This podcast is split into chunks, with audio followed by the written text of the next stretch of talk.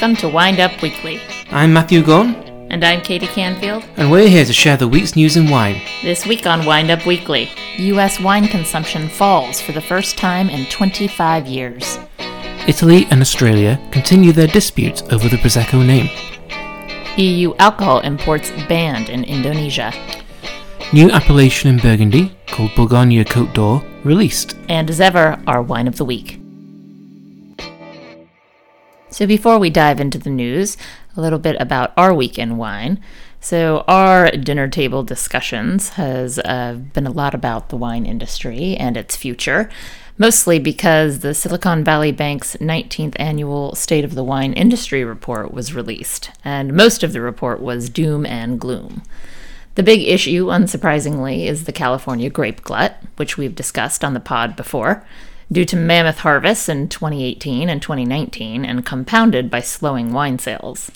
But there is some good news, according to Rob McMillan, Executive Vice President and founder of Silicon Valley Bank's wine division, uh, who writes this report every year based on surveys sent out to wineries around the USA. And he says if there's a silver lining in any of it, if we're going to provide these great values at lower price points, then maybe that'll help drive some future sales to a more interested young consumer.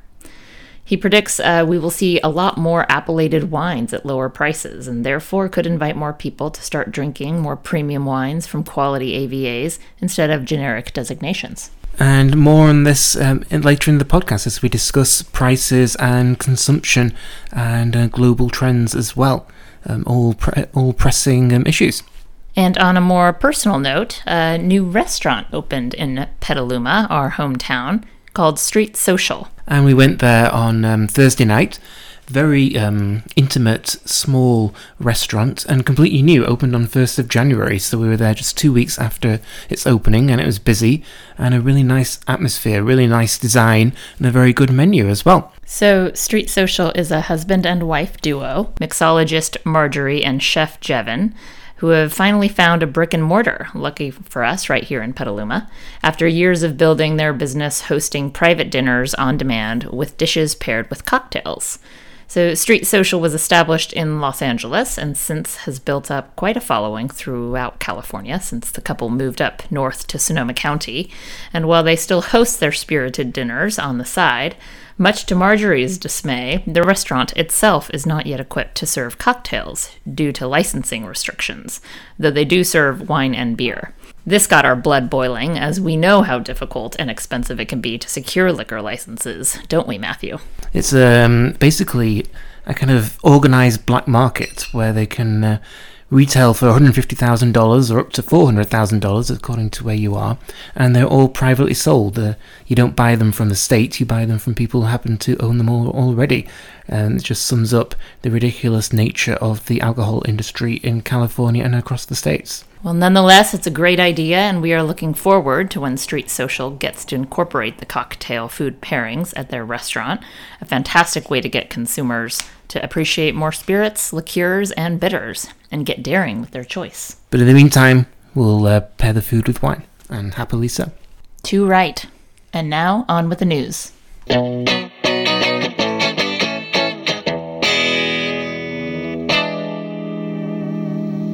For the first time in 25 years, wine consumption in the United States fell, the volume of sales decreasing by 0.9% in 2019, although figures showed mixed results in different categories. Sparkling wine actually increased by 4% in the US, however, still wine fell by 1.5%, leading to the overall decline in wine sales.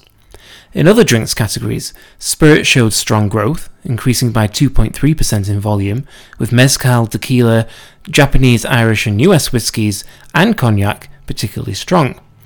Meanwhile, beer sales declined by 2.3%, mostly due to a drop in domestic beer sales.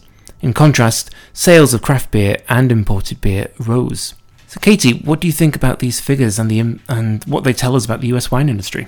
Well, it's disturbing news. Uh, kind of reflects what the Silicon Valley Bank reported with all the doom and gloom, especially with the prospect of 100% tariffs on EU wines still a real possibility. These figures also show that Americans are changing their drinking habits more sparkling wine, more craft beer, and fashionable spirits such as mezcal and tequila. perhaps indicating that the wine industry needs to up its game to ensure it doesn't lose its audience, especially as there is a lot of innovation across the drinks industry. However, these figures record sales by volume, not by value, so we don't know if Americans are drinking less wine, but of a higher quality. There's a lot of conversation within the wine business about um, innovation and keeping up with trends and keeping uh, consumers kind of occupied and interested. And in the US, there's a lot of innovations in other drinks categories, like um, hard seltzer um, which is very popular at the moment. It may be a passing trend, but at the same time, it's drawing people away from drinks like wine. So I wonder if this is a good use of the wine industry's resources, is to compete against something like White Claw, which is sold in bars to consumers who probably wouldn't ever be interested in, in drinking wine anyway. Um, and maybe they should refocus on getting people to trade up, spend more, and drink more wine. And the same goes for beer as well. Interesting that um, domestic beer sales are falling, but craft beer sales are rising. So people are drinking better beer than they were previously, and I think that should be the uh, focus of the the wine industry as well. And funnily enough, we've been watching Cheers this week, just kind of uh, revisiting an old favourite of mine. And the beer, and that's from the early 80s, and the beer they're drinking, and they drink lots of it, was probably absolutely terrible and that's what the beer industry was for a long, long time. But now, people who drink beer are generally drinking a better and better beer than they used to. So there is a, a room, there is room for quality, and that people will be persuaded by it. Well, people were probably willing to put up with the not so high quality beer because everybody knew their name.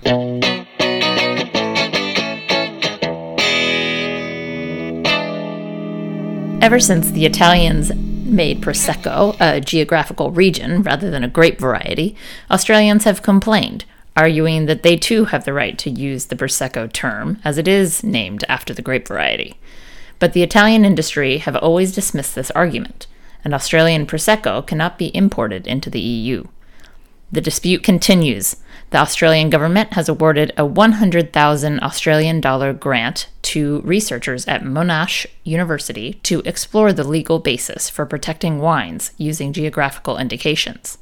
This research will be conducted while Australia and the EU continue to negotiate a trade deal, which began in June 2018. Italians are confident that the status of Prosecco as a protected designation of origin is legally sound and have dismissed the research before it's even begun. Exports of Australian Prosecco tally 60 million Australian dollars annually and are rapidly increasing as Glera, Prosecco, moved into the top 10 white varieties planted in Australia. Italian Prosecco exports are worth 1.8 billion euros, and sales have increased by 242% since Prosecco became a D- DOC in 2010. So those figures show just how important Prosecco is to Italy and the Italian wine industry, and why they're so keen to protect the the name of the region and of the style of wine.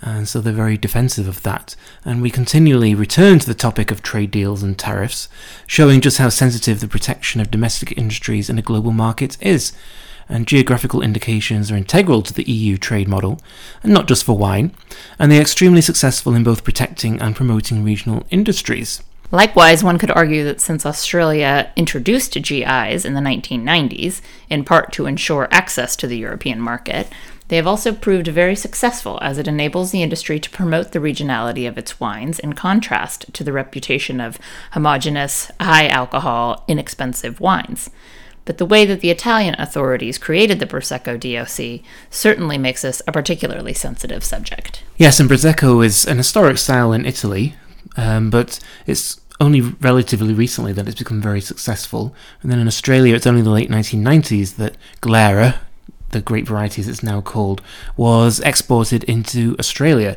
So quite a new thing there, but they're still very protective of the fact that they make this wine, that it tastes the same as Prosecco in Italy, and that there's no reason legally for it to be disallowed.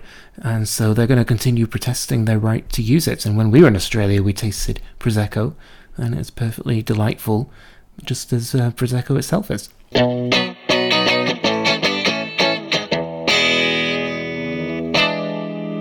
And more news on trade disputes, this time between once again the EU and Indonesia.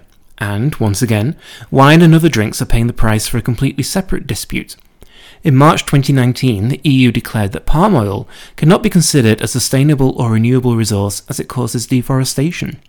Consequently, the EU will be phasing out palm oil as fuel for transport between 2023 and 2030. This is bad news for Indonesia, which is one of the world's leading producers of palm oil, exports of which to the EU are worth 400 million euros.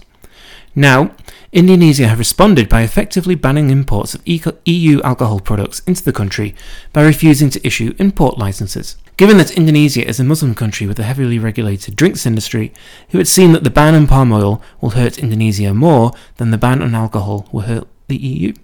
Well, as ever, it's always tit for tat with these things. Uh, one country instills some sort of tariffs, and others re- and the other retaliates. Um, but in this case, I find that you know the EU is trying to be more green, and in this era of climate change, I would hope that more of us could have a more global uh, outlook and support for these sorts of changes. They're necessary. Definitely necessary. The problem is that in the short term, at least, they do have they can have a negative impact on economies that are being based around these industries. And so Indonesia wants to protect um, its industry, which is which supports the economy, and so they are reacting. But um, we'll see how that develops in the future.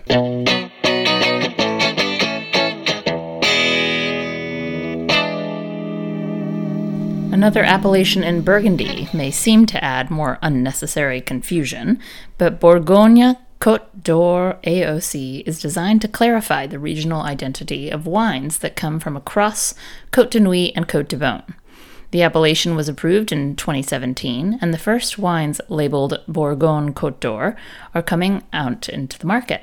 It was introduced because previously wines that came from outside the Côte d'Or's famous villages were simply labeled Bourgogne Blanc or Rouge without any indication where the grapes came from, other than somewhere in Burgundy.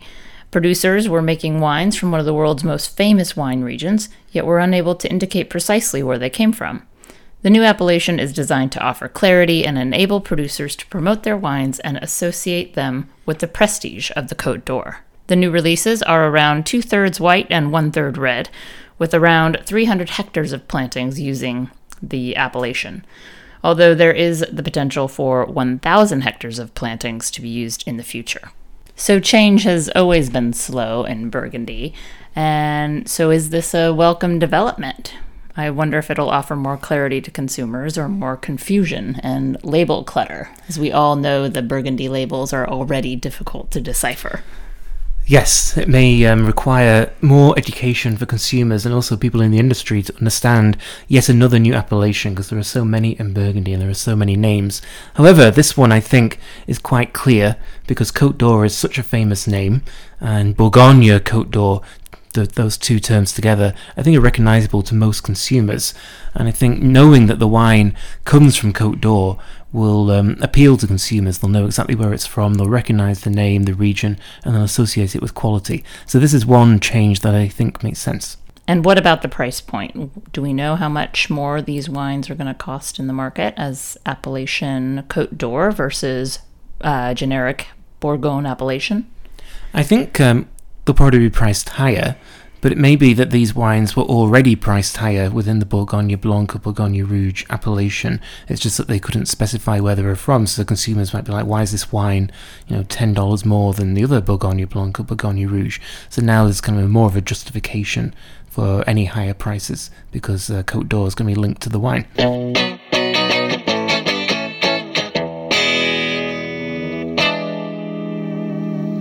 And now for our wine of the week, which is Matthew.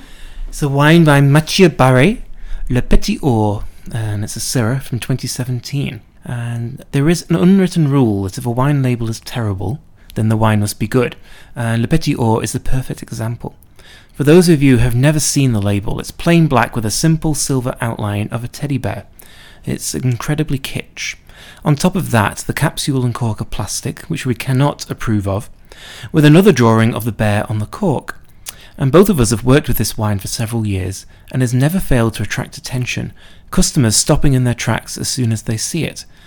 Because the label is so, so bad, their initial reaction is to dismiss it, but it's such a talking point that they end up buying it, and most often coming back for more. So, what's the story behind the label? Mathieu Barret is a winemaker in the Northern Rhone and has an extremely good reputation. He's also a big man, and his nickname is Le Petit Ours, or the Little Bear. This is his introductory wine, and I can only imagine that he thought of it as a throwaway wine and gave little thought to the design. But, as we said, it's always been extremely popular. It's 100% Syrah from Visan in northern Rhone, selected from younger vines for a fruitier expression. And this might be the best vintage of Le Petit Ours that I've tried, because in the past I found it a little too jammy. So it's always been a fun wine, always enjoyed it, and always enjoyed talking about it and selling it because of this really terrible label, but the fact that it's actually a pretty good wine. But at the same time, um, found it a little too fruity. But this vintage, the 2017, is tighter and it's got more grip to it. And it's still got that ripe fruitiness to it, so it's still very enjoyable. There's a bit more structure to it. I thought it had more of that meatiness that you really get from Syrahs in, in the Rhone the Northern Rhone, particularly. Yeah, it felt especially classical. And it's young and very approachable with a serious edge to it, so a lot of fun and a great food pairing too. So it's quite a serious wine despite this really kitsch teddy bear label. Yeah, we had it with a steak and it was delightful. That was a perfect pairing. Really enjoyed it. A couple of days later, we had a friend round and uh, we had a little bit left over. And I put this bottle on the table in front of her. And she was in the middle of a conversation and she um, just, just stopped in, in her tracks and said, What is that? What is that label? And it is that kind of wine that is so bad that it just draws you in and you can't help talking about it. And the juice in the bottle uh, stands up to the uh, scrutiny. Cheers to that. So thank you for listening. I'm Katie Canfield. I'm Matthew Gunn. Join us next week for another wind up. Cheerio.